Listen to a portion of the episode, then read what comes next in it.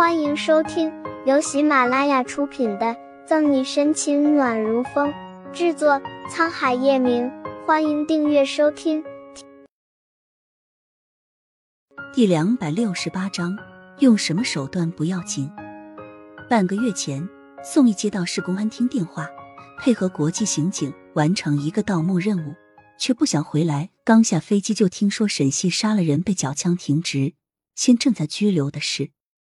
突发情况来得太快，除了穆饶知道点内幕，其他三人面面相觑，诧异宋义情绪这么激动的同时，都不知道该怎么回答他的问题。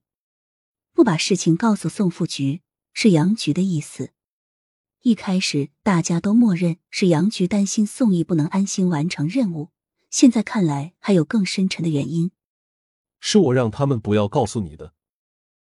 局面还在僵持着。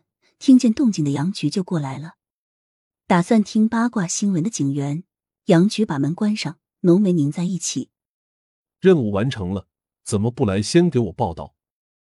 面上疾言厉色，实则杨局欲哭无泪，手心早就沁满了冷汗。他现在是伸头一刀，缩头也是一刀。那个神之般的男人，他不敢得罪。面前的这位曾经也是市局里的局长，可是。那个男人发话了，他又不得不照办。沈队长是冤枉的。面对杨局，宋毅的声音倒没有刚才那样不近人情。担心沈西归担心，但宋毅还是知道自己现在的身份是什么。小沈是不是冤枉的，我们心里都很明白，但并没有用啊。现在案子归市局管，我们也是心有余而力不足。杨局悠悠叹气。浑浊的眼像只老狐狸，闪着光。其实我们已经拿到监控录像、尸检报告和李斯的病历了。眼见杨局要放弃帮助沈西，谭维着急的跳出来，顾青想拦也拦不住。说完，谭维也有点后悔了，自己揭发自己会不会有事先不说？万一杨局向上级汇报这件事，那再想救沈队长可就困难了。嗯，你们拿到物证了。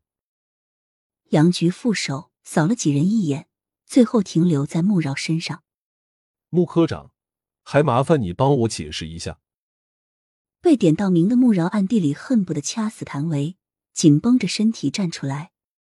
呃，是的，用了些特殊手段。特殊手段。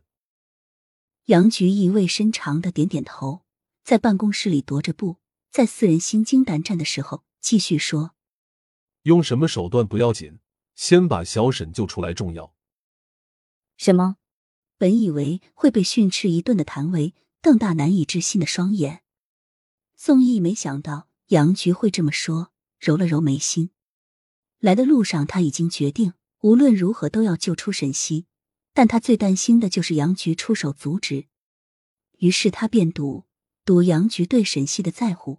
来的时候故意弄大声响，好在他赌赢了。还愣着干什么？有没有在物证里找到什么有用的东西？杨局狠狠的睨了一眼谭维，如果不是平时的人设让杨局故作严肃，估计他早就笑出来了。原来他在这些小屁孩眼里还是个不近人情的大魔王，是吧？率先反应过来的方初明打开投影仪，忧心忡忡。虽然我们拿到了需要用的物证，但游艇上的监控录像被人刻意弄坏，岳雨琪的尸检报告和李斯的病历也写得模棱两可，压根就没有什么可用的消息。若是得到的东西有用，他们早就有动作了，怎么还在这里干着急？放大那张照片，我看看。拖着下巴凝视投影仪的宋毅突然指向最底下的一张，方初明照做。脑部、腹部、心脏、肝脾全部都有细说，为什么胃部没有？宋义用红外线笔指了指几个点。对呀，难怪我觉得哪里不对。脑海里灵光一现，穆饶恍然大悟的打了个响指。从昨天到现在，穆饶就一直感觉哪不对劲，可就说不上来。现在听宋义这么一分析，他算是明白哪里有问题了。没有回答穆饶的话。宋义又画了两个点，你们看，这些地方很明显，法医都经过仔细的检查，才有这样一个结果。